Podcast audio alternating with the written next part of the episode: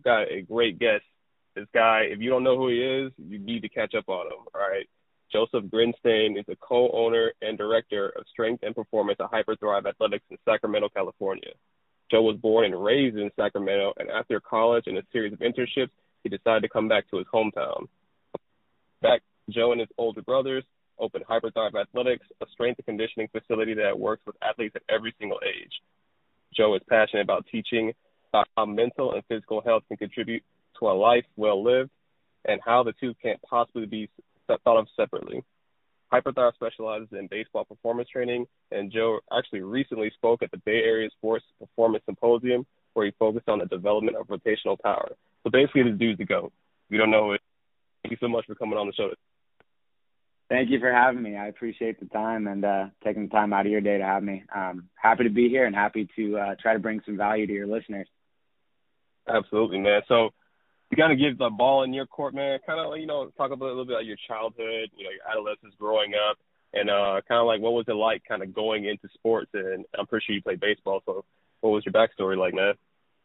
Yeah, so like you said, um, born and raised in Sacramento, California. So Northern California born, um, and you know, childhood was was great. Um, got a really supportive family. I work with my two older brothers now in the business, and um, my middle brother Nolan is two years older than me, and then Aaron is eight years older than me. So you know, grew up with people I could play sports with and wrestle around with. So that was fun. Um, parents were amazing, man. Like parents were super supportive and always at all of our games, volunteered for everything. Um, so really, like my childhood was was spent around sports. Um, you know, I spent most of my childhood at the little league baseball fields where my brothers played. My my parents both um, volunteered and helped run our league. Um, but other than that, man, I played sports year round. Even up until high school, I was playing football and I wrestled, mm-hmm. and then I played baseball in the spring. So childhood, you know, for like for a lot of people, my childhood was sports. Um, so that was a big transition when you know I got into adulthood was kind of seeing what life was like without that. Um, and I think you know that background kind of set me up to get where I am today, career wise, for sure. Mm-hmm. Um, and also kind of you know set me up to be the kind of person I am, where you know being competitive, being disciplined, all the things that you learn within um, organized sports, and you know mm-hmm. being able to be a part of a team, being able to lead people. So uh, I'd say my childhood kind of was, you know, formed by sports, both family and sports. But uh, um, for me, being in Sacramento and playing sports now, it's crazy to come back and you know being affecting the the same um, population and the same community that kind of brought me up and raised me. But now, mm-hmm. you know, it's it's interesting being on the other side of it. Yeah, absolutely, and that's what I tell people all the time too. Is sports actually teaches you life lessons. Like a lot of times, especially in my high school, it's like people. I play basketball, so a lot of people would say like, think we're just jocks or whatever. But my thing is like, it taught me so much. That's how I met, you know, pretty much all my best friends. Um, mm-hmm. That's like you said, it teaches you the discipline, the perseverance, persistence, all these things. Like it basically made me who I am today, and you carry those things with you. So I always say like sports and business, in my opinion, there's so much that goes into the, into both of them, and if you have the qualities to succeed in one, then you can actually transfer those qualities to the other, even though they're not really the same. Um, to me, there's like a lot of carryover. So it's great that you said that. Oh yeah, so, absolutely. So how did you? So like you said, you played sports. So how did that turn into like strength conditioning? So obviously, like you're playing the sports. Like, was it necessarily like you're in the gym and you're like, man, I wonder how I can get paid to do this? Like maybe personal mm-hmm. training. Like, how did you get into strength conditioning? Yeah, I kind of I took an interesting route into my career. Um, I definitely it wasn't the kind of thing where I think a lot of people when they're young they have a good idea of what they want to be career wise, and I was kind of mm-hmm. always jumping all over the place with what I wanted to do as a career. And I think when I first got into exercise and saw kind of what it what it could be for me, honestly, it was like. Mm-hmm into middle school. Um, I kind of grew up as a chubby kid, honestly, bro. I was you know, pudgy in, in elementary school and middle school, and I remember eighth grade. I kind of decided I was like, man, I'm tired of being the chubby kid. Like I need to do something about this. And I remember being in my room at night, and I had like you know a set of dumbbells. They were probably 15s or 20s, but um, I remember just kind of yeah, kind of getting after it in the room and like hitting some crunches, and um, that was like a big transition for me. And I would you know, obviously I, I didn't really know what I was doing, but you know, I was consistent yeah. and I worked hard with it and I was going on runs every day, and it made a huge change for me. Like I I went from being the chubby kid to being you know the kind of fit, skinnier kid because I didn't really I didn't really know what I was doing, but made a huge Turn change into Zac me. Efron. yeah, exactly, bro. And, and it was it was like you know, it made such a change for me physically, but I think people underestimate what it'll do for you mentally when you make that Yeah. change. Just just when you kind of understand that you have control. You know what I mean? Like Mhm. I think that was the first time in my life where I was like, you know, I want to make a change and I changed my habits and I saw that it changed my results. And so for me, that was just a crazy realization that I had so much power over the circumstances. Um, and then, you know, later on in life when it really transitioned into a career, because I went into college actually as a graphic design major. So I had no intentions of doing kinesiology or doing strength and conditioning. I wanted to be a designer. And I Mhm. kind of got into those classes and I was two years into my degree and I was in these three hour, you know, computer design classes and I would get an hour into it and I would look around at the other kids and I'm like, man, are you guys ready to like get up? Like I, I just can't sit here and, and be on a computer for this long. And I would really, like, no joke, I would get up in the middle of class and I would go walk around campus for like 15 minutes just because I couldn't stand to be on a computer for that long. So yeah. definitely made the decision that wasn't for me. And then I went through like a year transition period where I was just doing a bunch of different stuff, taking a bunch of different Mhm. classes, like kind of soul searching. And I was the kind of person where I would never pick a career that I wasn't passionate and absolutely, um, Mhm. you know, committed to. So that summer I ended up getting my first internship um, in strength and conditioning, and it was at a spot in Sacramento called um, Capital Strength and Performance. Um, it's run by Amadeo Novella. He wor- works with a lot of UFC fighters out of Sacramento, and man, Mhm. like I was, you know, I didn't I didn't know a good facility from a bad one, and I just lucked out being connected with him. And he's an Mhm. incredible coach. I still talk to him, you know, a couple times a week. Still game plan with him and talk to him strength and conditioning wise a ton. And he's a, been a big influence and mentor to me. But that was kind of my first experience as a coach. And I mean, you know, when you're first coaching, man, that it's it's scary, it's tough, and like Mhm. don't really know what you're doing, but I loved it. You know, like I, I got in that environment and I loved doing it. And so that's kind of really what made the decision for me was just jumping in and, and getting my hands dirty. Cause I feel like a lot of people get stuck in that kind of limbo of deciding what they want to do, but it's like, man, just take some action, see if it is something that you're interested in. Even, if, you know, if I took that internship and it wasn't something I was interested Mhm. in, at least I'm in a better position than I was when I was just thinking.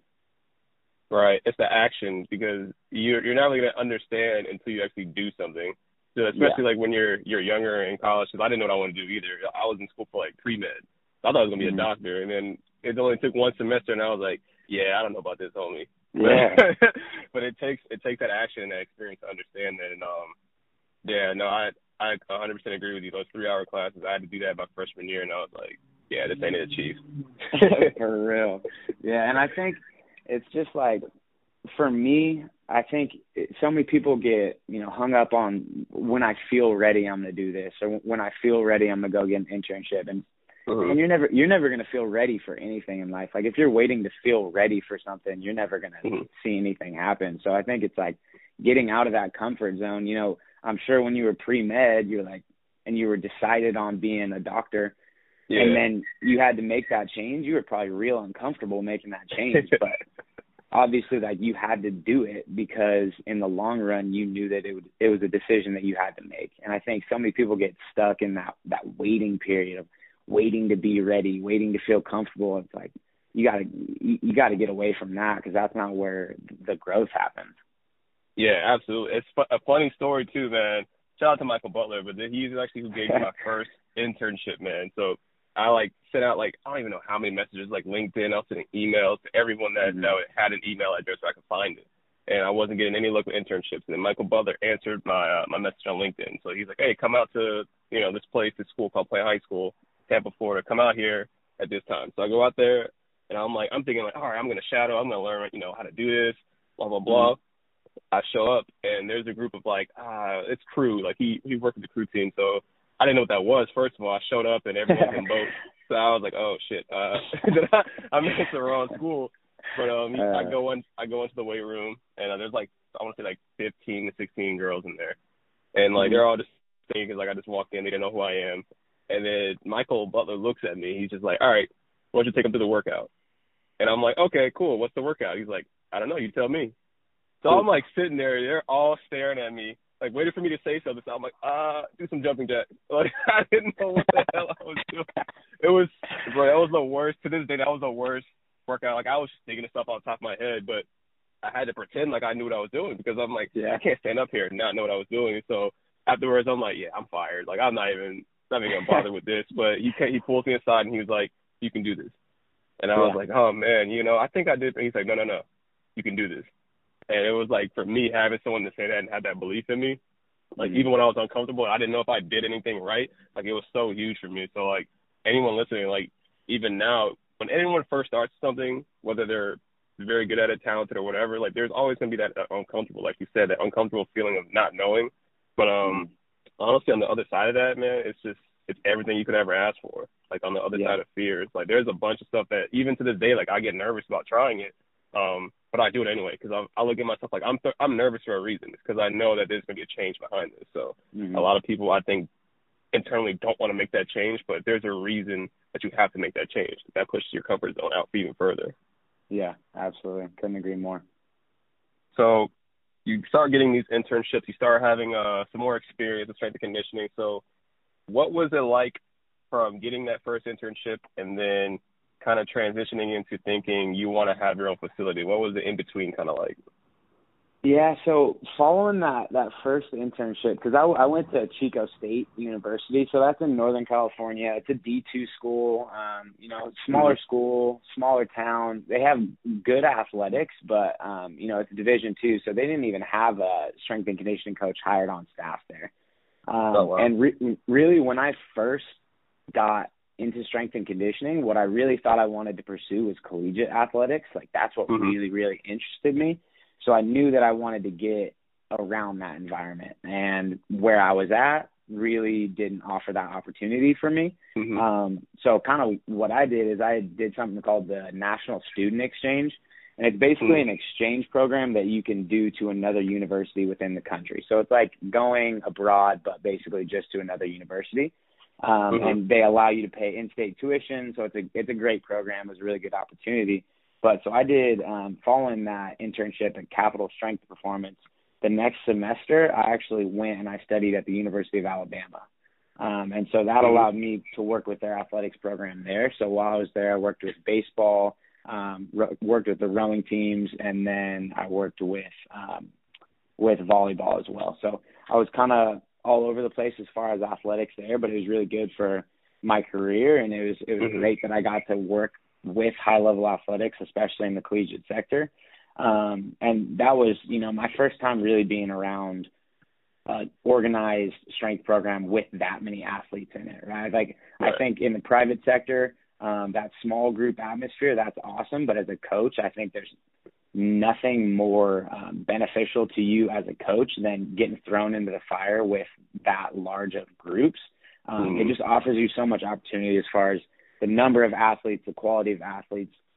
Um, and then following that, following my stint in Alabama, I came back to California, and then that summer I did an internship with UC Berkeley.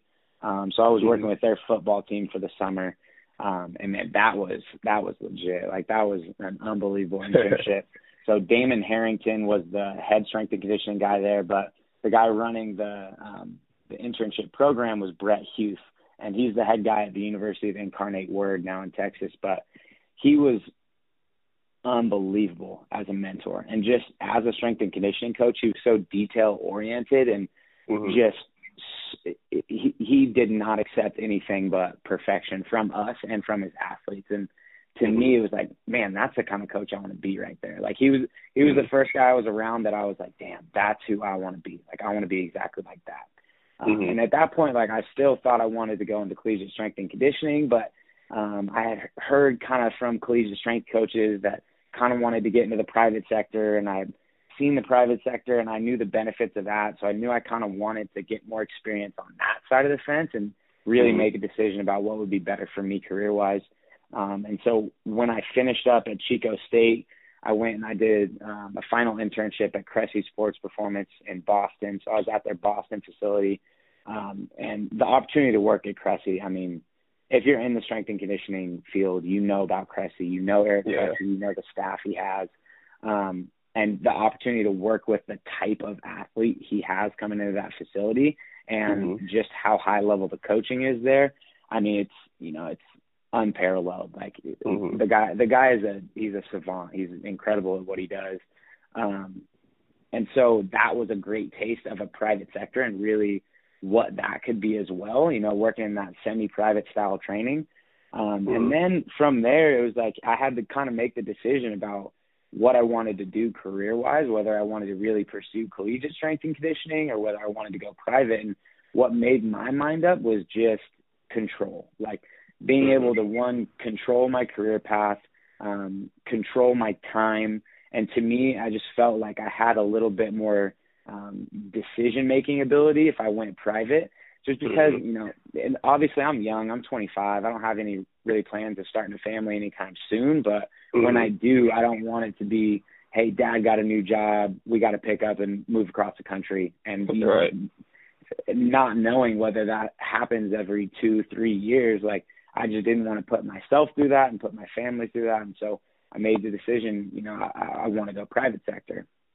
And kind of is man, it all happened so so crazy. Like right as I was kind of making that decision and coming back from Boston, both my brothers moved back to Sacramento. So my oldest brother was moved. Mm-hmm. Uh, he was living in Texas because he just finished up college baseball a few years prior to that. Met his mm-hmm. wife out there and decided to kind of settle in Texas for a little bit. So he was working as a personal trainer out there. And then my middle brother Nolan, um, who actually wanted to pursue physical therapy at first, who was a kinesiology degree, he was kind of mm-hmm. jumping all over the place and he um, met his wife who actually is from Santiago, Chile. So he was living in South mm-hmm. America and oh, training yeah. down there and yeah, and learning Spanish and taking some classes down there. Um and he decided to move back to Sacramento and it was all within like four months so we all decided to move back to Sacramento and we all were in this kind of okay, well we're I guess we're all strength and conditioning coaches now, like we might as well kind of work together so we we actually started subleasing out of another space in Sacramento. So we didn't we didn't own our space for the first two years of working together, and we were mm-hmm. kind of working separately at that point. Like we each had our own personal training clients, but we would train all our athletes together. So we mm-hmm. would you know go do our own thing, train the adults. And then for an hour or two hours out of the day, we would take all the athletes, throw them in a big group, you know, separate them a little bit, and then we'd all coach them and it was you know like what's better than working with your brothers? You know what i mean? Yeah. And i i hear sometimes people like i can't believe you work with your siblings. Like i couldn't do that. But we kind of we have we make it work. Like our relationship is good. You know what i mean? Like i mm-hmm. I love going to work every day because i get to kick it with my brothers and and hang out with my family um mm-hmm. so that's really what what happened there and then when it came to opening up hyperthrive athletics that was even you know two years down the road where we were looking for facilities and we were trying to build up our our clientele and build up our mm-hmm. athletes and doing a ton of work for free and working for colleges and you know just trying mm-hmm. to do mm-hmm. anything we could to get people in the door um and it was a grind like i it, it was really a, a test of like my patience for sure like i i mm-hmm. had to just tell myself like you know it, it was growing um we're making it work but you know it took time um and mm-hmm. we're in that facility and um it w- honestly was not a good environment. Like I came from being in such high level facilities, and then we were mm-hmm. kind of we were running space out honestly like a bad CrossFit place. Like it, it, it was just like super low level coaching. Like nobody really cared about form or technique or program mm-hmm. design, and so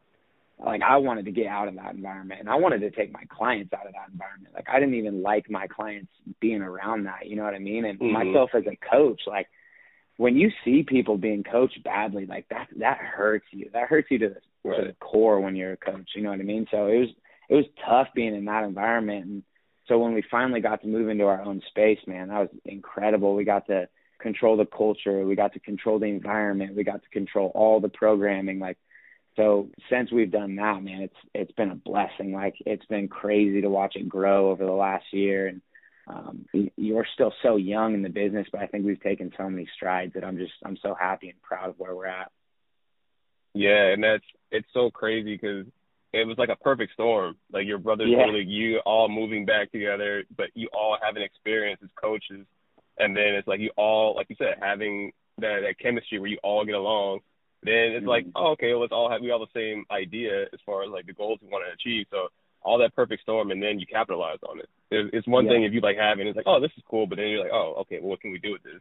And then Mhm. one one big thing I like I love that you said was the patience, especially in Mhm. this 2019 where we get every anything we want literally the the snap of our fingers. Like we want to look something up, we have information pronto. So like it's affected. I know my patience. I've had to work on it, Mhm. but so many other coaches like that are up and coming, they see the things that you know other coaches have, or even something that you have. Like you have your own facility at 25, and they're like, "Oh, I want that at 25." And then when it doesn't happen, or if it doesn't happen, like they're kind of like, "What the hell's going on?" But like Yeah. you said, you got to have that patience. Like everyone else is running, you're always running your own race. So it's about just Yeah. making sure you're running your own race, make sure you're focused on what you have, and then um, Yeah. you know, focusing on that. Yeah, and that was and people, you know, I've had people within the industry kind of, you know, approach it like that. They're like, "Oh man, you're 25. Like, look at where you're at." And it's like, Mhm. yeah, bro, but you didn't see the five years of me working for free. You didn't see, you Mhm. know, the first first two years of me working as a coach, where I was. I mean, when I was in that other facility, like I was paying money to work there, right? Like Mhm. I I was paying rent on the facility by working two other jobs outside of that. Like I would go I would go coach in the morning and then I would go work at a cryotherapy spot during the middle of the day, come back and coach, and then I worked as a bouncer at night and on the weekends. And I'd be Right. up until three in the morning and then I'd be up the next day to coach in the morning. Like it's like for me that's what tested my patience is like I was I was grinding, man. Like I was so ready to just be coaching, and I think like so many kids are coming out of college with a degree but no experience, and they're like, you know, like oh, like I- I'm ready to, you know, like get paid, and like like wh- you know when am I gonna get paid? And I'm like, bro, you gotta. I I hate that it is in this industry that you know Mhm. a lot of times interns don't get paid and all that, but Mhm. obviously like I want that to change. Like I want interns to be properly compensated for their work. But at the Right. same time, like if you're not willing to go do that for free, like you should want to coach. You know what I mean? Like I Mhm. I was in a position where I was in college where I knew that I wanted to be prepared to coach when I became a coach. Mhm. Like I wanted to put myself in situations where I was going to get experience so that I felt confident and comfortable as a coach. I didn't care that I wasn't getting paid. I cared that I was getting experience. Like I would I would do anything to to get better at what I wanted to do. Like I knew that it was my craft and it was my passion Mhm. and I wanted to sharpen my tools. Like I never wanted to Mhm. put myself into a situation where okay, now I'm in a position where I'm in a leadership role, somebody wants to pay me, but damn, I don't really know how to program design or I don't really know how to how to teach this exercise. Like I wanted to make sure that when an opportunity was given to me, I was prepared for it. Right, absolutely. And that's and that means and that shows just how much you care because you took the time to get those those basic fundamentals down. Um and like you said, like just being into like program design, things like that, coaching up an, uh, a movement exercise. It's it's like you said, I think nowadays even even when I came out of college, like I'm like, all right, I'm ready, and it's like, no, I'm like, I the more Yeah. I learn every single day, the more I'm like, holy shit, like I didn't know what I was doing back then, or Oh, even like a year a year before. But it's it's like getting that experience and like ha- like doing like working for free, which I've done too. Like I'm pretty sure like every coach has, has gone through that. Like you have to go through that. You got to go through the mud to appreciate what you have because I think if you get to a, a, a like a place where you really didn't have to grind, not necessarily it's given to you, but you didn't have to grind too much. Yeah, Mhm. I think you, I don't. I just don't think you can appreciate it that much. And if you don't appreciate something, then it's not. It's gonna be a matter of time before it's gone. Yeah, absolutely. Absolutely, man. So that I mean, that was crazy. That just that story, just your background alone. Like I, I know you told me before. You said you like reading biographies because there's so much value in that. There's so many lessons. Like just you Mhm. telling their story. There's so many like nuggets in there. And that's a big thing that I've actually learned from you. Like ever since you told me that, I'm like, all right. So now I listen to people's stories, and there's so much, there's so much value in listening to someone's story. So anyone listening to this, go back, rewind it, listen to the story again, listen to the way he articulates himself and the things he had to do. Um, because that's it's at this point, uh, strength conditioning is so many coaches for so little jobs. You have to separate yourself in some way, and the best way to separate yourself is to be consistent, be disciplined, and to grind. Um, in my mm-hmm. opinion, like that's automatically like that's going to put you in the five percent that aren't willing to do the other stuff. Yeah, and I would say on top of that, like in my opinion, the biggest way to improve your ability or you know your chances of getting hired are the connections you make, and that that mm-hmm. does not that does not mean going out and meeting people specifically with just the intention of getting hired. Like it is not mm-hmm. about going and meeting people just looking, all right, what can I get out of this relationship? What can I what can I get out of this person? Yeah. Like the way that you create relationships is you provide value. Like you have right. to go out to people and say, what what can I do for this person? Who can I connect this person with? How can I make this person better? And mm-hmm. that's how you start to create those connections. And I think you know, with us, kind of the the common relationship we have, what brought us together is Ramsey. You know what I mean? Right. Like, he is the perfect example of someone who just gives and gives and gives value. Like that dude is so connected, but it's not mm-hmm. because he made connections looking for something for himself. It's because mm-hmm. all he's trying to do is provide value everywhere he goes. Like it, it's incredible. Anybody who doesn't know him definitely needs to look him up because that dude is just like, you know, everything he does is trying to lift up the industry and the community he's around. Like he's such a good example for that. Right, Ramsey. It was so what's so crazy is that I knew I knew of Ramsey. I didn't really know too much about him really until um really like the you know we'll get into that in a second, but the Bay Area Sports Symposium you know, mm-hmm. I, about a year ago I wanted to go, but I couldn't. Um, had stuff going on. So this year I made it a goal. Like, look, I'm going here. I've heard so much good stuff about it, and honestly, it exceeded my expectations.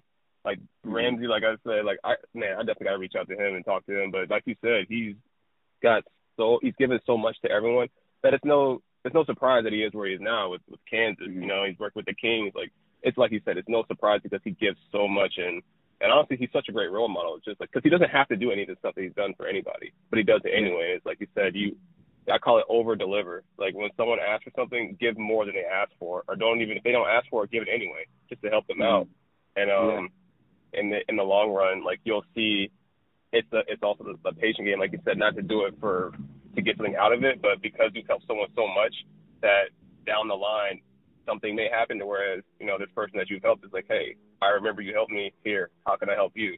And it's just creating yeah. energy. It's just giving out positive energy. So that's a big one too. I'm glad you brought that up. Yeah.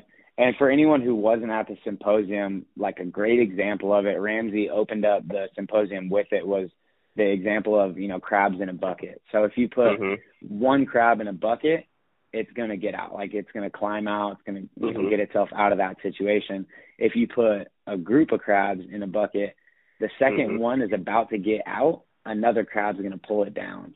And I right. think it's such it's such a good illustration of sometimes what happens in our industry. And you know, I, I heard it from even Brett Huth when I was at Cal. Is like how he described it was coaches in this industry are so ready to eat their own young, right? Like mm-hmm. people people don't want people progressing in their career because they're afraid that they're going to take their job. And it's like that scarcity mindset where Mm-hmm. You know, if if somebody else is being successful, that means I'm not, right? Where mm-hmm. it should be it should be community over competition, right? Like if our right. entire if our entire industry raises and we raise the bar as an industry, like it's going to be better for all of us. A rising tide raises all ships. Like right. you have to have that mindset of not being the person who's trying to pull somebody down, but somebody who's trying to educate, somebody who's trying to connect, somebody who's trying to lift up other coaches and the community as a whole because we're all going to benefit from that. Like I don't think people realize how young of an industry we really are and how much mm-hmm. room we have to grow. Like it should not be competition for jobs. It shouldn't be competition for clientele. It should be mm-hmm. all of us getting better together. And that was kind of the saying of the symposium was let's be great together, right? And like I think there's mm-hmm. such an opportunity for that within our community to build that community and to build that that partnership and and the understanding that we're all going to help each other right it shouldn't be shouldn't be competition between coaches it should be how can i make you better and how can you make me better yeah absolutely man and it's so crazy because i i hear ramsey in you like when you speak obviously like you know him and like you know we talked about uh, you learning from him, but it's crazy that I can hear him in you, and, and it's crazy. We could talk about that all day, man. But I want to get to the, the sports symposium. But no, yeah. those are some dope points you brought up. So, mm-hmm. um, you actually presented at the, the symposium. You actually had um had a a topic of rotational power in in athletes. So, what mm-hmm. was it like? You know, before we get into what you presented, what was it like preparing for that? Um, and then what were some things that you kind of some habits you kind of cultivated to make sure that you actually uh, made it go as smoothly as it went? Because you're, at that mm-hmm. time, I didn't really know who you were. I'm not gonna lie, I didn't know who you were. Um, yeah. But once you got that opportunity, everyone knew who you were. All everyone talked about was, "Wow, like he killed it. These dudes killed it. It was crazy." So, what was it like preparing for that, and what was it like getting that opportunity? Man, I remember like when Ramsey approached me, I was I was super excited at first, um, mm-hmm. and immediately nervous. Right, like it was it was my my first time speaking in that setting in, in that large of an environment. You know, like we every day yeah. we're public speaking when we coach, but you know, mm-hmm. presenting to other coaches, that it can be intimidating. And then I saw the lineup and I was like, man, everybody knows who these other guys are, and nobody's gonna have any clue who I am. But it was like, at, at the same time, it was like, man, I don't have anything to lose with this lineup because nobody's really expecting much out of Hyperthrive Athletics, you know, because you know we're we're still a young business, like like you said, like we're still trying to build our name, and I'm still trying to build, you know, my reputation within the mm-hmm. industry. But, um, you know, it was an incredible, incredible experience, man. Like I'm so grateful for that because one thing it did, like it, it challenged me honestly because mm-hmm. I have all these ideas about rotational power and all these concepts and all, all these program design um, ideas that I utilize with my athletes. But it mm-hmm. really made me analyze everything I was doing because it's like now I have to defend it. You know what I mean? Now, now yeah. I have to bring real, real reasoning for everything that I do. Which uh, you know, as a coach, I think you you need to have absolute reason for everything in your program, and I did. But it really made me um, have to communicate that, have to verbalize mm-hmm. that, um, and it, I put a ton of work into that thing, man. Like and for me it was like I knew one I knew my mentors were going to be there. Like the the first guy I ever interned for was going to be there. Ramsey was going to be there. My family was going to be there. You know my parents are coming to this thing. And you know mm-hmm. one thing one thing that actually really struck me out of preparing for it was I think all these people have uh or you hear it all the time where people say like oh I'm going to prove people wrong. I'm going to prove people wrong. And like mm-hmm. I'm I'm I kind of flip it on its head where like my mindset is I'm going to prove the people who believe in me, I'm going to prove them right. Like my family, mm-hmm. my friends, my mentors, all the people who've poured into me over the years, like I want to make them proud and I'm going to work damn hard to make sure that they have something to be proud of. Right? Like mm-hmm. I was never going to go up there and not do well enough for Ramsey to come up to me at the end and be like, "Yeah, you killed that," or for my brothers to be hey, hey, you killed that, bro. Like, thank you for doing it. Like, so for me, that was the biggest thing. Is like I I put a ton of pressure on myself, but it was healthy. You know, like it, it was mm-hmm. it was mm-hmm. healthy for me to do that. And I, it was a crazy time in our business. Like we had um 90 athletes in our summer baseball and softball program, right? So oh, wow. I was I was coaching, you know, 50, 60 hours a week and then trying to prepare for this thing on top of it. So it it kind of threw me into the fire, but Mm-hmm. I mean, it, it was incredible. Like I, I can't tell people how uh, grateful I was for that opportunity. And um, the topic alone was something that I'm super passionate about. You know, developing rotational power because uh, we work with baseball players on a daily mm-hmm. basis, and I get to work with some incredible athletes all the way up until um, you know some MLB athletes that we work with. So um, it, it's really it's up to me to make sure that they can pay their bills, right? So I take it very seriously and my mm-hmm. ability to help them develop rotational power. So we can we can definitely get in some topics that we kind of covered within the presentation. Yeah, absolutely. And and the, the great thing about that too is that you covered a topic that one I feel like is like not like like ninety five percent of the programs that I've ever been a part of or I've seen are pretty much missing um, mm-hmm. the, the transverse plane. Like we're always stuck in the sagittal plane. We're okay mm-hmm. in the frontal plane. Like that's starting to be, like become more popular. I've seen on social media. But like in the transverse plane, like any type of rotation, we suck. Yeah, right. Yeah. So like even you just presenting on that, I was just sitting there like I'm like, huh. Like, I've never really seen like a rotational presentation. Like I've seen them on YouTube, but I've never mm-hmm. actually done a like conference and they've actually sat like, had a presenter talking about this. So automatically I'm like, oh, this is gonna be interesting. Like, I don't know who this guy is. I don't know who these people are, but it sounds like it could be interesting. And then once you got up there, and like you said, you could tell because you're so passionate about it. Off rip, like I felt the energy. I was like, wow, this mm-hmm. dude's really into it. He's got he's got film to back it up. Like you said, he's got your reasoning. Um, it was like I was so interested just because you were so interested, and like you said, you articulated it in a way anyone could understand it. And so that was I was like, holy shit! Like I didn't meet this guy, and I didn't see you afterwards. Like you were, we were like mingling around, but I didn't, I didn't see where you went. Um, we actually mm-hmm. met at the end, which is pretty funny, and I was just like half asleep. So like he showed up like, hey man, and I was like, I was like, oh man, oh, I was trying to, get, I was trying to catch up with you, but uh, but now I'm glad we finally like actually got in touch. But um, yeah, you killed that man. So appreciate that.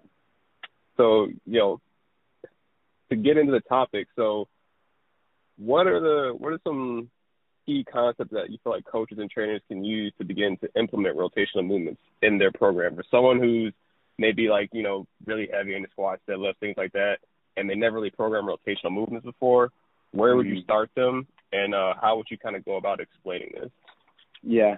And so the biggest thing or one of the biggest things that I was really trying to convey within that presentation is even if you don't work with an athlete who mm-hmm. performs a ton of movements that look rotational, mm-hmm. everything an athlete does, like humans are rotational beings. Like even right. uh, how I kind of led into the presentation in the symposium is um, there's a study out of the Harvard, um, I think it's their, uh, man, it's the uh, evolutionary biology department at Harvard. And basically, the study that they were doing was looking at anatomical features on the human body that allows us to throw. So if you look at all of their primates, we're really the only animal that can throw with power and accuracy. So there's there's definitely you know other primates that can throw, but they can't throw all that well. Where I mean, mm-hmm. elite elite rotational athletes, best pitchers and javelin throwers in the world, you know, the best pitcher in the world throws 104 miles an hour.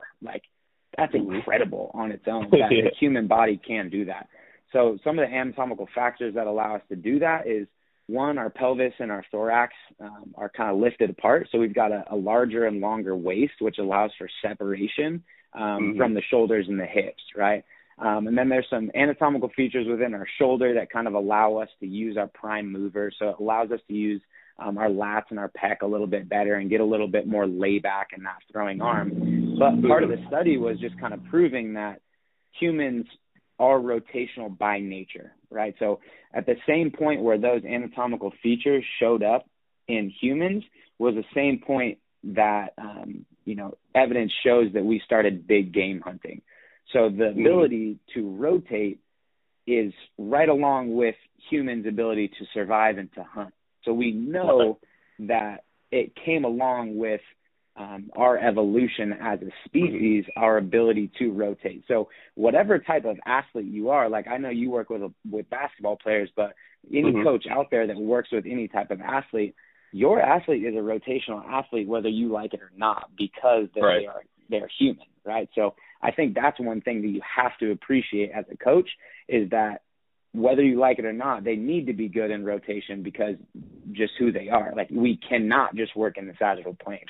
Um, but then when it comes to actually developing rotational power, um, mm-hmm. I think most people when they think about rotational power, they just think, you know, we'll do uh, a few med ball throws and we're good, right? um, yeah. And like that's true. Like med ball throws are fantastic for mm-hmm. training rotational power, but we need to make sure um, that we're doing those in a correct way, um, that mm-hmm. we're prioritizing actual power development with that. And I think the biggest thing I see is like people are doing med ball throws, but they're doing like, you know, 10 aside, 15 aside. It's almost like they're doing mm-hmm. it for like work, work capacity yeah. work. you, you, yeah, you need to, you need to treat those movements exactly like you do when you're doing other power based movements, right? Like right. you wouldn't, you wouldn't do three sets of 15 on you know some power cleans and throw them at yeah. the end of the workout like most people do with their med ball throws, right? So yeah. we need to we need to treat those rotational med ball throws exactly like we would in our other power development series. Um, and so for us, like at Hyperthrive, how we do that is our med ball work goes right at the beginning of the workout, right? Like we'll we'll get mm-hmm. them through their dynamic warm up. We'll do some maybe speed and agility work, and then the mm-hmm. first part of that that um, you know movement prep series is their med ball throws. Um, and I think a lot of people mess up the volume there. Like I won't program mm-hmm. anything probably over three reps per side, right? Like right. I I want it to be athletic. I want it to be explosive, and then I want mm-hmm. to rest, just like I would if I was programming any other um, power specific movement, because I'm trying Absolutely. to create that adaptation. Um, and then you know, one thing I talked about within the presentation that we can kind of touch on more. I could talk about this all day, but it's kind of the the back and the front leg when it comes to rotational power movements. And mm-hmm. a really really easy way to think about that is we call the back leg the gas and we call the front leg the brakes, right? So mm-hmm. when it comes to an athletic movement and it's it's easy because most people know the pitching movement um, so you think about that back leg, that drive leg as the gas. So its mm-hmm. two main objectives with that back leg are to create linear momentum. So what I mean by that is going straight towards the plate, straight towards the catcher, towards the target, and then mm-hmm. to initiate pelvic rotation. Right. So right. the the rotation of the pelvis is initiated and created by that back leg, and that's what's going to be transferred up the kinetic chain and finally into the implement out of the hand. So mm-hmm. the main mover or the main driver of power within rotational movements is always, always going to come from that back leg and its mm-hmm. ability to put force into the ground. And then we can go over to the front leg, the lead leg, and I think that's where stuff gets really, really interesting because there's a ton mm-hmm. of really strong pitchers, really strong athletes that have a great drive leg, have a ton of mm-hmm. gas, but um, a, a good way to, to think about it is kinetic energy is just like money. It's not about mm-hmm. how much you make; it's about how much you can keep. Right. So right. we can make we can make a ton of power, a ton of energy out of that back leg. But if we can't efficiently transfer it up the kinetic chain, it does not matter. Like none of that matters. So mm-hmm. the ability to brace and have an efficient braking force on that front leg is going to ensure that we can get the most out of that back leg and get that energy up the chain. And so you'll see, um, you know, I had some clips within my um, presentation, but if you look mm-hmm. at any elite pitchers, they're going to hit the ground with that front leg and it's going to be stiff. Where you look, mm-hmm. if you go watch a little league game, kid will be coming down the mound.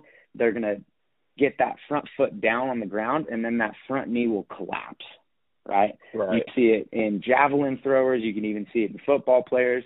That front leg has to be stiff and break right when it gets onto the ground so mm-hmm. that the energy is transferred up into the upper body, through the trunk, and into the arm.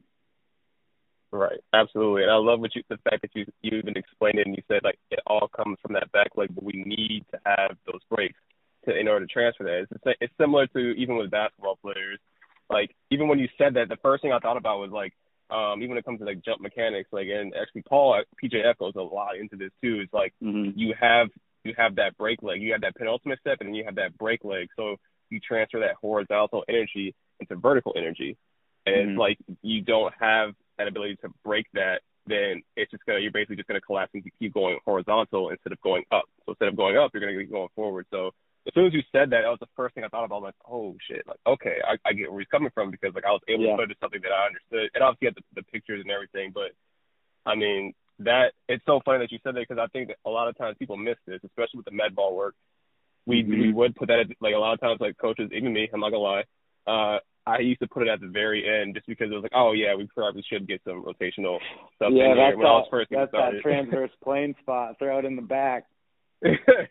exactly. And then like you said, like it was like higher reps and like, yeah. all right, yeah, like why not? It's like it almost turns into conditioning, like you said, work capacity instead of yeah. actually training for rotational power.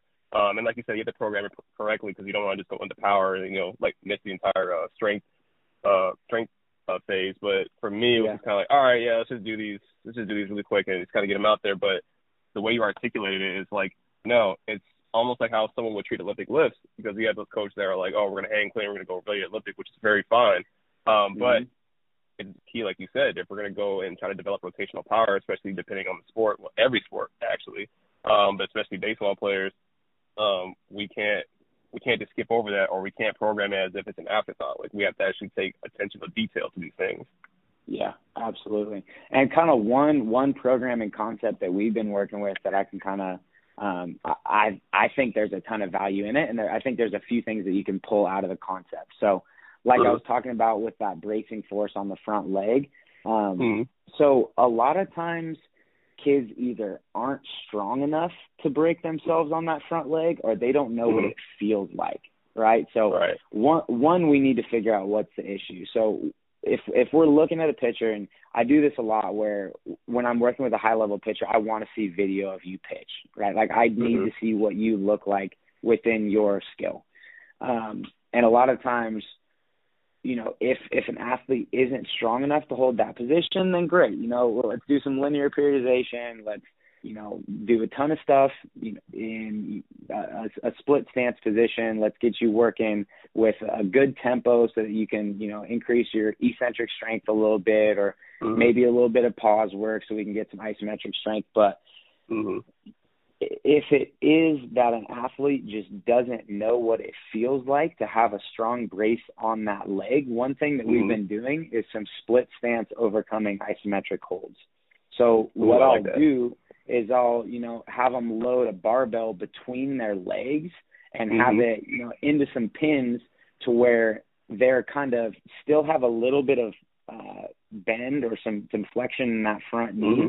But almost right before they have like a fully stiff front leg, right? And then I'll have them mm-hmm. do an overcoming isometric hold, so anywhere from like five to ten seconds, and kind of let them um, build up on that and build up in intensity. So I don't think you have to go to 100% overcoming isometric hold right off the bat at all. Mm-hmm. Um, but we'll actually use that as potentiation work for our med ball work, right? So I think right. one an underutilized reason to use utilize isometrics is actually its ability to teach your body how to feel positions right? So right. Um, it can increase kind of brain brain plasticity and and teach bodies how to feel and be strong in position. So we'll go, you know, split stance, overcoming isometric hold, give the athlete 60 seconds of rest, and then have them go straight into their med ball throws, right?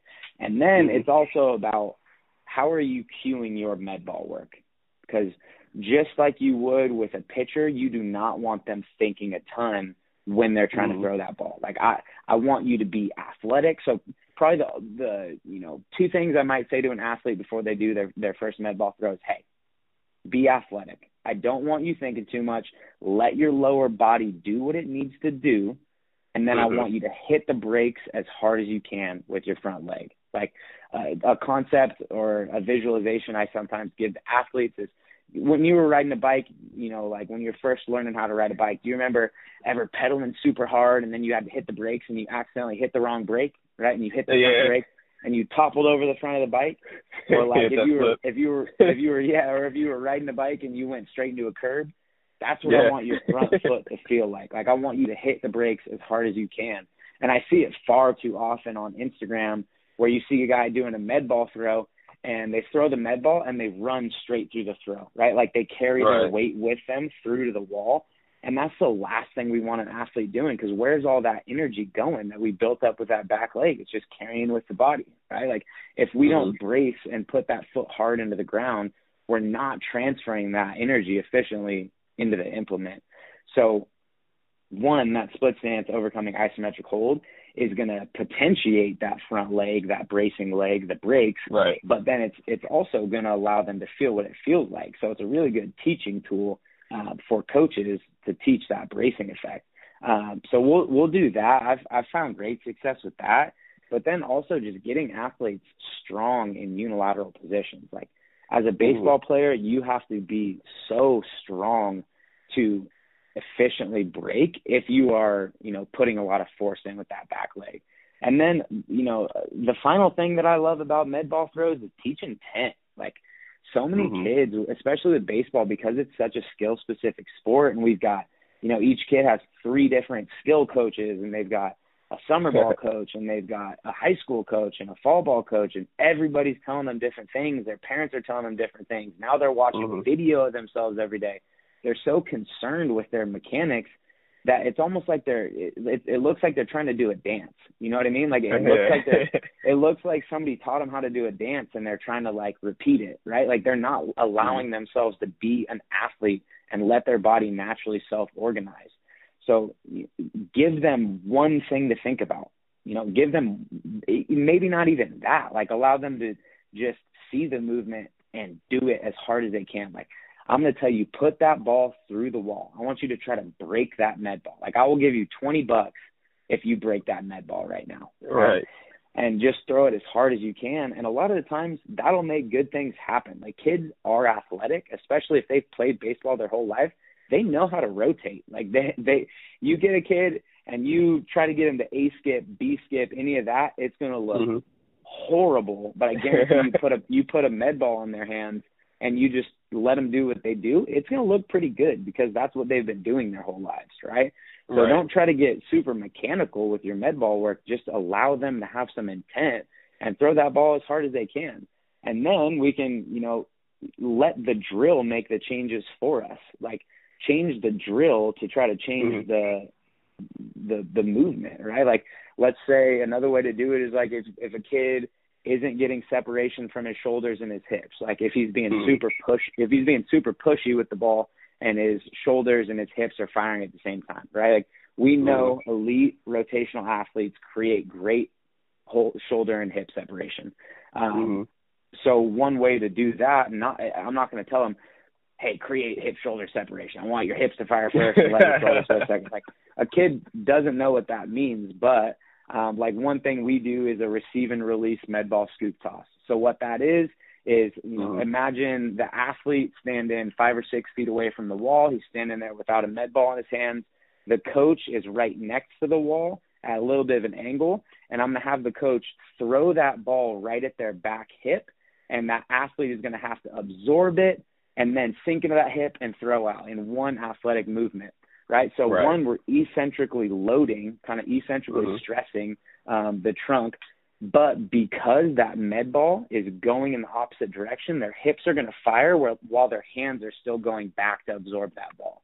So it's going right. to automatically create that hip shoulder separation that we're looking for without me having to say anything, right?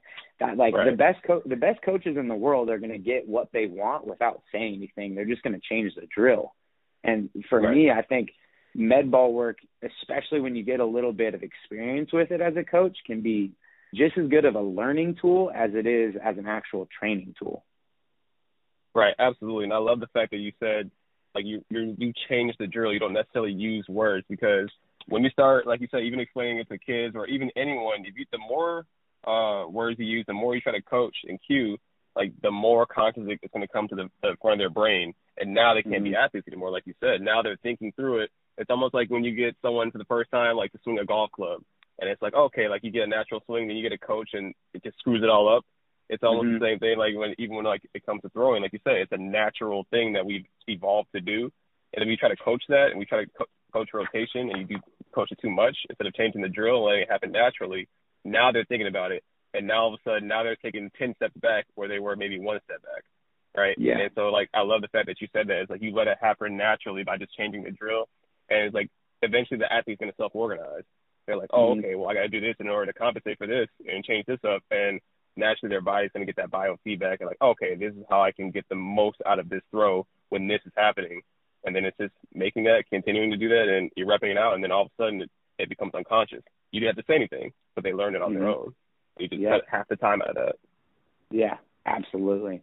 And I would say, I, like, I love just letting athletes be athletes, right? So don't mm-hmm. even don't even have them apply it. Don't be like, oh, I, you know, I want this to be exactly like your swing, or don't set them up like a swing. Like have mm-hmm. them, you know, take some steps into it. Have them shuffle, shuffle into it. Have them, you know, maybe roll the ball to them. Have them pick it up while they're moving forward. So just mm-hmm. put them in a situation where they have to be athletic, so it doesn't feel like they're being mechanical.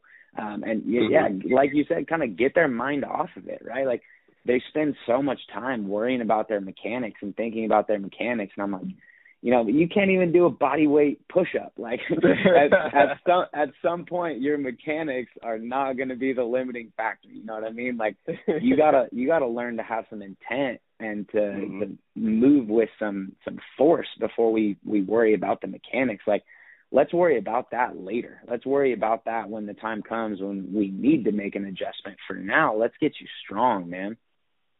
Yeah, absolutely, man. and one thing I actually wanted to even note on was even the, the overcoming ISO. Like it's so crazy because even uh, whenever I taught, as far as um, you know, just kind of being strong in those positions, like isometrics are great because like I always say like owning the position. Like it's like you're teaching your mm-hmm. body like be strong in that position. Like one thing I always say, like I always always do the um, especially with basketball players are cutting and, and things like that. I'll go um, rapid eccentrics just because you know they're quickly planning on that foot. It goes into an isometric hold with the uh, be rapid eccentric, and it's like the same thing that happens when they plant and change direction. Um, mm-hmm. But I mm-hmm. love the fact that you do that even for like potentiating that back leg. Like that's that's crazy. I never even thought about that because once you once you said it, I was able to picture it. and I'm like, oh okay, I see where you're going with this. Um, and but what like, are some like like you just said to touch on it a little bit more? Even that same tool can be utilized to teach the back leg mechanics because mm-hmm. with with that gas leg, like we want them sitting into a, a hip hinge position almost. Mm-hmm. So you want a large base of support on the back foot. So mm. the the biggest mistake or one big mistake I see a lot of people making is popping up onto the ball of their foot when they're mm-hmm. trying to pitch or trying to hit, right? So we want to be as connected as we can to that back hip. And the 2nd mm-hmm. we let that knee drift forward on that gas leg, we're losing connection with the posterior chain, right? So one way that we kind of teach that again, like you know, teaching them to own the movements is we'll do a lateral lunge overcoming isometric hold and potentiate our med ball work with that as well. So you can mm-hmm. potentiate the brake leg and you can potentiate the gas leg in that same way. Get them to feel that kind of hip hinge sit into your hip position, as a lot of people call it. Because a lot of the times mm-hmm. I hear people saying like, "Get into your hip" to a kid, and they're like, "What the hell does that mean?" You know, like a kid doesn't know naturally how to get into his hip. You you have to show them that position. And then once they understand and feel that position, they're going to be much more likely to hit it in a dynamic movement like a med ball, med ball throw. Right. Absolutely. And man, so you're giving you're giving us some fire content right now. I hope everybody's got their pins out because this is crazy, man. So when it comes to even your movement prep, like we we saw like the demo at um at the Bay Area symposium, but uh mm-hmm. what are some things like even like you know that um you were demoing to out to the listeners maybe have not seen like that you kind of use to kind of get them ready for that those med-ball throws? Yeah, so I think one thing we haven't really touched on um, on, on this talk is, you know, we've been talking about the the transverse plane, like you know, the ability to rotate as you know mm-hmm. a baseball player or just rotational athletes.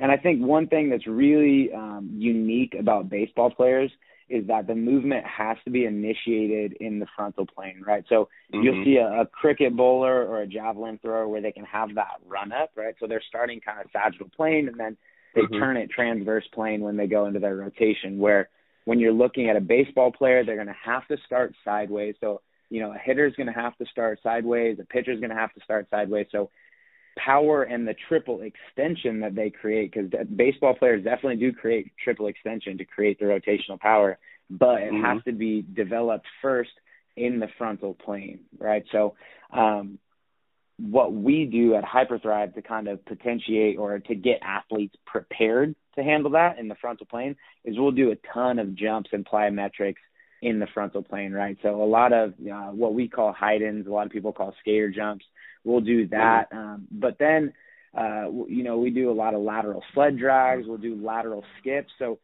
anything that we can do to kind of teach athletes to create that angle and create the ability to put force into the ground laterally in the frontal plane, um, we'll we'll try to do that, right? Because we're mm-hmm. trying to get kids to to move well, to create angles, to have the ability to get in and out of that hip, um, and then another thing that uh, we focus on a lot, because uh, again, to go back to that brake leg, is the movements that we're dealing with when we're pitching and we're hitting are we're in a time crunch, right? Like mm. for a hitter, they have to react to incredible velocities in today's day and game. Um, but pitchers also have to be able to um, handle their own speed. So, like if you look at a pitcher, um, the time from uh, that front foot contact, so the time the front foot hits the ground to ball release, is only 145 milliseconds, and that's like an average that was taken from a study of kind of below average pitchers. So in an MLB arm, it's probably a lot faster. Uh, right. So I think a lot of uh, baseball players, like, you know, it's always like that pendulum swinging where um, in like the 80s and the 90s, like baseball players didn't lift. They weren't allowed to lift because they were going to get tight, all that. And yeah. then it kind of it, it shifted, and now we see a ton of athletes just doing like the big three heavy, slow movements. But then you look at the movement and the athletes, and it's like, nah, man, you're you're a plyometric elastic athlete. Like if you're not doing plyometrics, you're losing out on a lot of potential for performance, right? So um, mm-hmm. I think a lot of facilities that just focus on baseball, it's like they're letting themselves swing on that pendulum, man, where they're either like just mobility work or they're like we only power lift and like you're going to move the heaviest weight possible where I think you can absolutely be somewhere in the middle where it's like, yeah, let's get kids strong. Let's let them touch some heavy weights. Let's do some trap mm-hmm. bar deadlifts. But then, like, these are still athletes for one, and two, they're elastic athletes. Like the time that they have, 145 milliseconds, that's extremely mm-hmm. plyometric. Like we're mm-hmm. relying mm-hmm. on early rate of force development factors here. So if our training isn't matching that, and we're not affecting those early rate of force development factors, we're missing out on a lot of gains within the gym. So we'll do a ton of plyometrics, um, single leg plyometrics, just so uh, we need to be training the nervous system to handle those those high of speeds, that that rapid rate of force development that these athletes are going to be expected when they when they get into the field. And I think a mm-hmm. lot of that is like, yes, let's let um, sport specific movement take care of that. I, I, I agree that a lot of it mm. should be their skill work that does that, but in the off season, you know, when because we're you know our professional athletes are rolling in right now, they've got three to four months where they're extremely light on skill work, right? Like mm. they're they're the I have an athlete coming in right now where his organization has told him, I don't want you to touch a ball until January, right? So he's got yeah. he's got all that time where he's not going to be doing anything plyometric if I don't make him, right? Right. And then right when he gets to January, they're going to say, "Hey, yeah, like it's time to get throwing," and maybe that's good for his arm, but lower body wise, his lower body needs to be able to handle that 145 millisecond turnaround from front mm-hmm. foot strike to ball release. So yeah, great. Let's let his arm rest, but man, let's start to get after it. Like obviously take a little bit of time off. Let's do an accumulation phase so you're ready for it but then mm-hmm. let's hit some friggin' single leg plyometrics, some lower body stuff, so that you're going to be able to handle and be better in those super short time periods. And you know your early stage rate of force development is improving as we get closer and closer to that competitive season. Right, and that was wow, that was that's so well put. And I like the fact that you you said that even even though it's like coach is looking at like we gotta rest his arm, but we can, like you said, still get after it um, yeah. with his lower body and prepare him, uh, that him or her to to get into that position and yeah, be able to handle those loads and those forces. yeah, and I think, You know, that's another. uh I mean, we're we're finding more and more beneficial reasons to do med ball work. What a better way to increase, um, you know, sport specific skills and rotational power development without putting the stress on the arm that throwing inherently does. Right, absolutely, man. Hey man, you're on fire, man. Like, is there anything um to wrap up the the rotational part of the the talk? Is there anything else you want to add in, uh, just for anybody listening? Because you've already given so much, man. I know you could talk about it all day. Is there anything else that you want to kind of throw in there that you want anyone, anyone else to know listening to this? Yeah, let's uh, let's do one more. I'll get I'll go one more. So um, one thing that you know was kind of brought to my attention or brought to my focus as I was preparing for the the symposium was the role of the core when it comes to rotational athletes, right? So mm-hmm. when when you hear about the core, the majority of the time, what people say the core's role is within athletics or within movements in the gym is to transfer energy from the legs to the upper body, right? And if we're Mhm. thinking about something, you know, for an easy example, like a push press, like obviously the stiffer the core is, as you know, we drive through the legs and transfer that energy up into the upper body. Yes, stiffness equals, you know, an efficient transfer.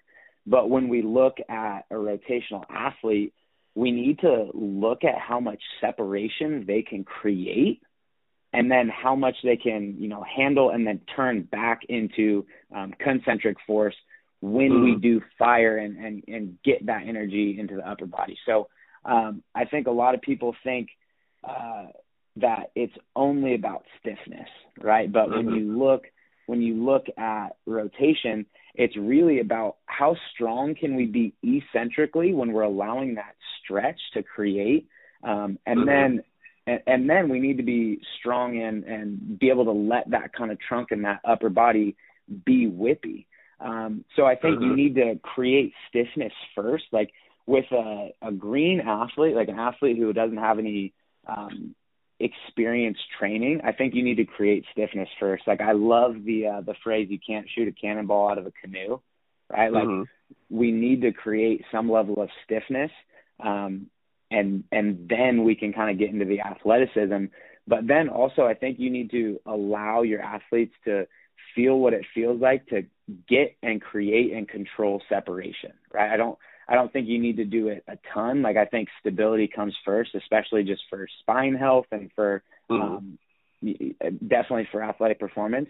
But with a baseball player, like you're missing out on a lot of opportunities um, if you're just doing like let's say you're just doing planks and dead bugs and bird dogs and you know a, a side plank like if you're doing everything that's just anti anti anti right like anti flexion mm-hmm. anti rotation that's all great but we also especially as we get closer and closer to the season we need to allow those rotational athletes to rotate and make sure they're getting that rotation from the right position right and i love the fact that you even said that we knew we need that stiffness, but we also need that compliance, right? So mm-hmm. if, it's, if it's just anti, anti, anti everything, like you said, we're not really allowing them to get in those positions, and it's not really going to get that the elasticity that we need by separating the pelvis from the shoulders, and then turning that into, like you said, like a whip-like motion. So I love the yeah. fact that you said that because even when uh, even when I was younger, that was kind of one thing that I was always like, oh, okay, well, yeah, we just got to create stiffness in the trunk, and then as I get older and then, you know, I got more experience and even especially when you hammer it home at the talk, it's kinda like brought back to my attention like, yeah, yeah. I remember when I was when I was younger and that's all I did. It was like anti everything. Oh, we have a, a, a stiff core, but like you said, we're not gonna get the elasticity from that core if we're just gonna do anti everything. Yeah, perfectly well put. All right, man. So a couple more questions. I'm gonna let you get out of here. You've already given a million dollars worth of information to anyone listening to this, especially me. Uh, two years ago, is there any advice that you would give yourself, your younger self? So when you were 23, um, is there anything that you would tell yourself from back then that you know now? And uh, was there anything that you would change about the process that you went through? I think I've really learned from every single stage of my life. Like I look back on my life and even the the negatives and and the you know the valleys of my life, like I'm so appreciative of what they taught me. And I think that's something that you learn as you get older, you know, to everything that you're going through, you're going through for a reason. Like you're you're going through it because you're going to learn going through it to learn something.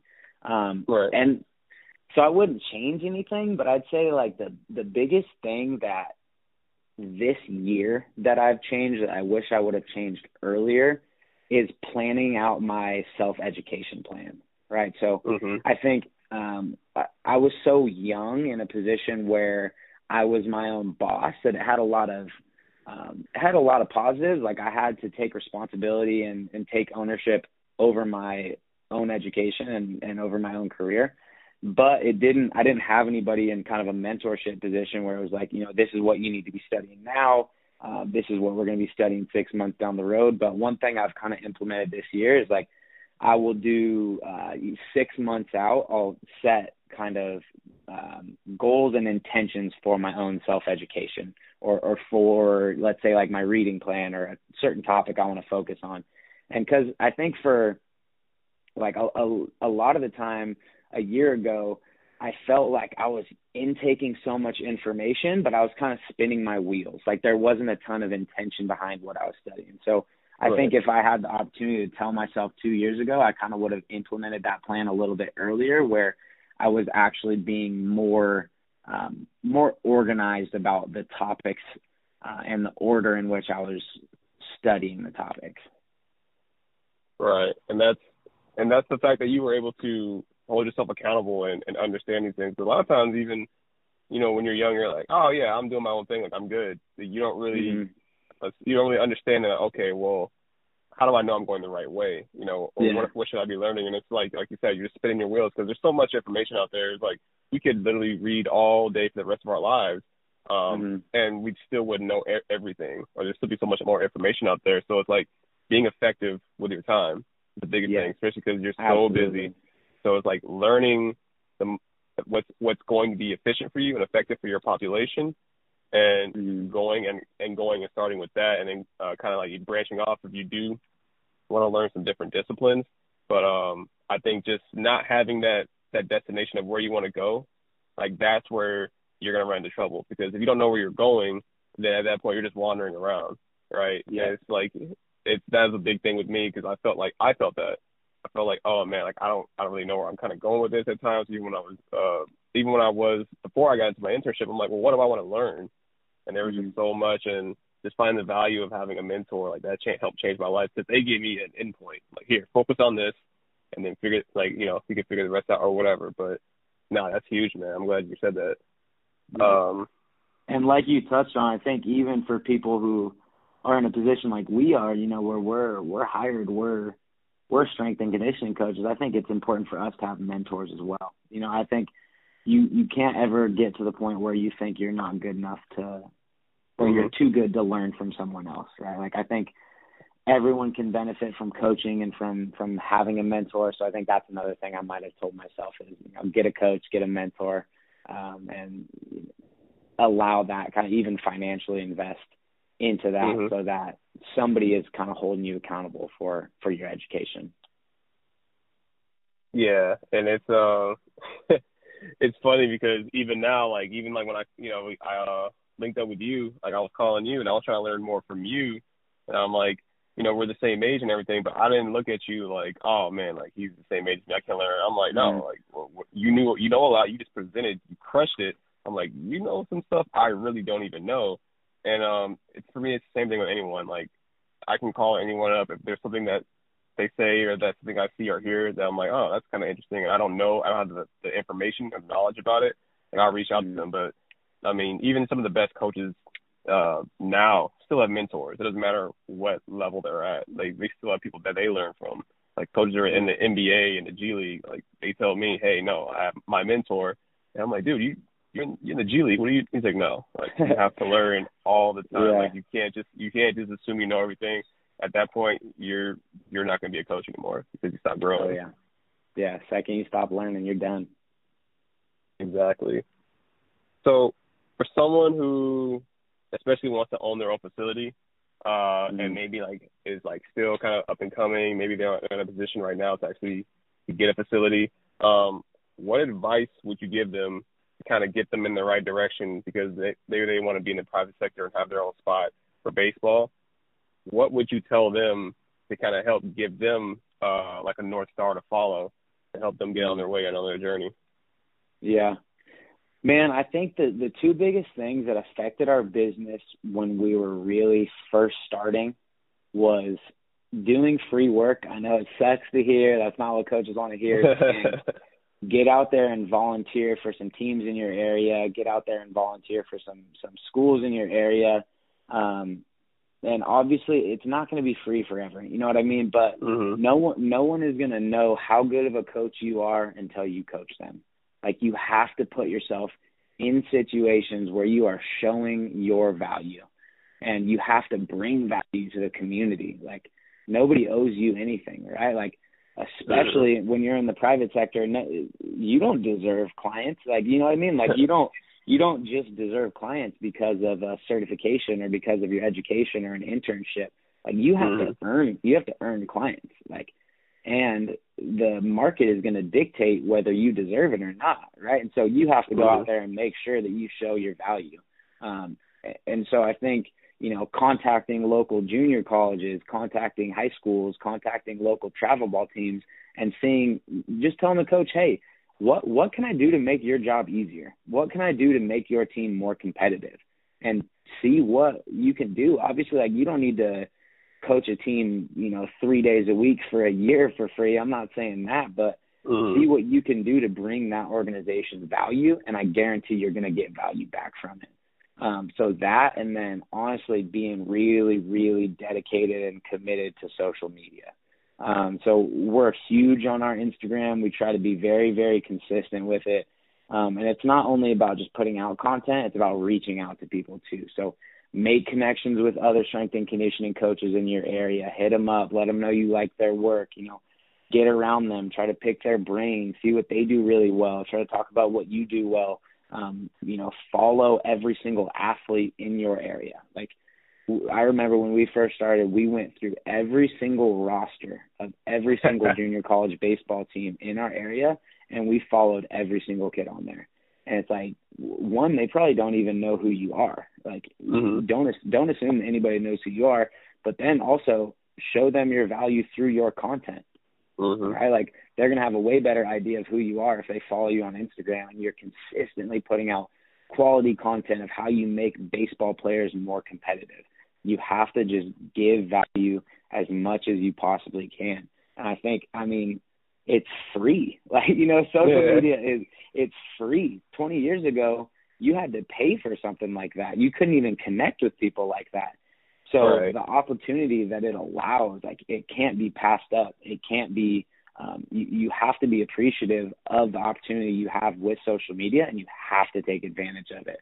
And I think, um, you know, our older brother Aaron, he he's kind of the the one that really really crushes it on social media for us, and man, like without that and without his consistency on that, we would not be where we are today as a business. like it's had such a massive impact. So I'd say for anyone trying to do well in the private sector, the biggest two things I've learned to really impact your business are make connections, do work for free for people in the community, try to bring value to to your community, and then really, really utilize social media. Yeah, I love the, the fact that you said that, and it's so funny that you everything that you're saying, it's like you know, like someone who's, who's been through that, you know, like even though, even though I mm-hmm. wasn't in the private sector, like right now, it's so funny because I did the same thing when I first got came back from yeah. uh, my internship.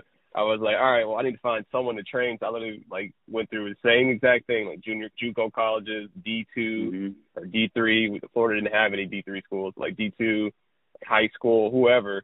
And I would just post myself like doing stuff, and then eventually someone was like, "Oh, this is cool. Like, do you do you work out people?" I'm like, "Yeah, yeah, yeah, sure." Like, and then it's like you just start from there and it's like you start from scratch but you're giving value to someone you know for for free but mm-hmm. at the same time it's like you're you're helping someone one and then two other people are going to see that they're going to they're going to latch on and they're like hey man what are you doing like you couldn't dunk like you know about two months ago what's going on mm-hmm. and then you know it's like it just it kind of keeps growing from there but i think the biggest thing is that from my experience and i did it too is that we try to reach for the big fish first like, oh, I want to train these professional athletes. I want to train these, go to this mm-hmm. D1 school. But it's like, yeah. make it where you're at. You know, bloom where you're planted. And that was the biggest thing yeah. with me. I'm like, okay, a, lot of high school athletes want to work with me, and I want to give them as much value as I can. You know, whether that's three or whether that's 15, I'm going to do the best mm-hmm. I can with that population. And if I get one more, then he's he or she's part of that. If I get 15 more, then they're part of that. Or if I get an opportunity, then yes, I can grow. But it's like like you said, you're you're you're crushing it, man. Like keep, if you keep doing what you're doing, there's no reason why you guys aren't going to be doing way more conferences, and there's no reason why you really can't start changing the game like Eric Cressey. Because I mean, even from right now, man, like just hearing the dedication and the commitment, and then it's like the the strategy behind it. It's one thing to work hard, but it's another thing to also work smart. So it's yeah. like when you combine all those things, like you get owning a facility at age 25, and so like, yeah. Man, it's like, crazy. Like what I was actually just reading yesterday. I heard a really, really good quote and I was reading. It was just like what you just said. You know, like not doing just work, doing quality work. And I think it was mm-hmm. from um, "Ego Is the Enemy" by Ryan Holiday. And the big thing he was stressing is like work is not inherently good. Work doesn't want to be good. You have to make Mhm. it be so, right? So don't Mhm. think just because you're out there like grinding every day. Because I love Mhm. people always saying that grind. I'm in that grind mode. like, but but are you doing good work, right? Like you can be Mhm. you can be training ten sessions a day, but you could be training ten shitty sessions a day. So make Right. sure all all the work you're doing is quality. Like you have to become or try to become an expert in your field. Like do everything you can to make sure your work is good because at the end of the day, man, like we have to be doing good work as a as a whole organization, as a whole community because it's Mhm. it's still so young. You know, people still think we're just meatheads. Like, and so you you got to make sure that you really really dedicate yourself to studying your craft and doing good work for your clients. And if if you're doing that and you're providing value and you're being a good asset to the community, man, like good things are going to happen. Without a doubt, man. Where can you know where can people find you? I'm also gonna put it in the in the in the show notes too. But if someone wants to reach out to you, if an athlete in the area wants to reach out to you to work out with you, or even a coach wants to come up and maybe have lunch with you, where can they reach you and uh, what platforms? So Instagram is definitely our heaviest platform that we utilize, and um, we're very consistent about getting back to people on that. So at Hyperthrive Athletics on Instagram, Hyperthrive Athletics. Um, it's really easy to reach us through there. If you shoot us a DM, we answer every single DM we get. Um, but we're always trying to put out quality content. So um, if you give us a follow, hopefully you'll you'll enjoy the stuff we're putting out. Absolutely, man. Well, thank you so much for coming on the show today. Like, definitely, I mean, whenever you got some availability, we got to get you back on here because there's so much that goes into it. And I know for a fact, like, there's probably like a million other topics you wanted to talk about. So, anytime you're available, man, you want to come back on here, please, like, let me know. But um, you gave so much value. Thank you for giving us your time. Thank you for giving us your energy, and uh, we appreciate you, man. Yeah, thank you for having me. I really appreciate being on, and every single person that's listening, thank you for uh, taking the time to listen to me. Absolutely, man. So, thank you to everyone listening, and uh, until next time. All right, that was good, man. That was Yeah, it. I, I, I, you know, it's crazy. Is like I'm like, all right, I'm gonna get him on here for like 45 minutes, and you know, I'm not gonna, I'm not really gonna take too much of time. But you just, man, you start throwing out fire. I'm like, shit. All right, I'm just gonna let him talk. I'm not gonna say anything. Yeah, hey. Don't worry, I, I blocked out a lot of time, so we're good. Because I, I knew that I was gonna get rolling on something. yeah, I was like, I was all right. I want, I want the people to know who you are first, because I was like. I mm-hmm. don't want to just get straight into it and like I start asking all these like you know these science questions and things like that. So I'm just like, all right, well, I'm just gonna let him talk about himself. But there's so Yeah, much bro. value in just your story. I'm like, oh shit, I gotta keep going. I like that though. Like when I'm listening to podcasts, I like I like to know what people's story is. Like you gotta you gotta understand who they who they are to understand kind of where they're coming from.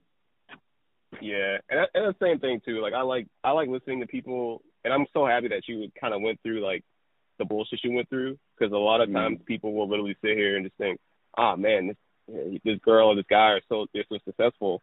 Um, but you make yourself so relatable when you talk about the shit that you go through, right? Because now at Yeah. that point they're looking at it like, oh okay, they went through all that and still got this. Yeah. Like holy shit, Yeah, like it's, it's for real. possible for me. Yeah. Oh yeah. All right. Well, I uh I gotta go try to get some training in before I start coaching. I got you, man. So I'm definitely gonna. What I'll do is I'll actually like email you the, the audio. You can go through and Uh-huh. listen to the entire thing. I'll obviously like uh, cut it up once I like get an opportunity, but um, you can have like the the original raw clip, and if you want, please like uh, feel free to like uh, like send like a clip out, like a sneak peek or whatever. Like I don't mind. Just don't obviously don't put the whole thing out, but Mhm. yeah, I don't mind if you want to put like a sneak peek out, like yo, just recorded with you know Xavier or whatever. Like please, like at, le- at the very least, like you can use that for like future content and stuff like that. That way, you know, you don't just do this and like you don't get anything out of it. You feel me? Yeah, for sure. Yeah, we'll definitely be taking some clips and uh, giving you a shout out. Absolutely, man. Well, Joe, man, thank you so much. Honestly, I'm gonna go back and listen to this shit again. Like I feel like I learned so much sitting here. I'm like, oh shit, my man's killing it. But thank you, man. I appreciate that. Yeah, I appreciate you, bro. Yeah, let's uh let's connect again soon for sure. I got you, man. Next time I'm out in Sacramento, uh, I'm definitely gonna give you a shout out. My girl, she wants to go to San Diego, but I'm like, nah, I want to go back to Sacramento and uh, hang out with hey, hang out with everybody. San Diego is dope though. San Diego is tight. So if you if you get a chance to go out to San Diego, I wouldn't turn that down either. I feel you, man. All right, man. I'm gonna let you go, but appreciate you, man. I'll holler at you later. All right, man. Have a good day. You too, man. Thank you for listening to the Basketball and Barbells podcast. I really hope you all got major value from today's episode. Please leave a rating and review of the show, and don't forget to tune in to the next episode.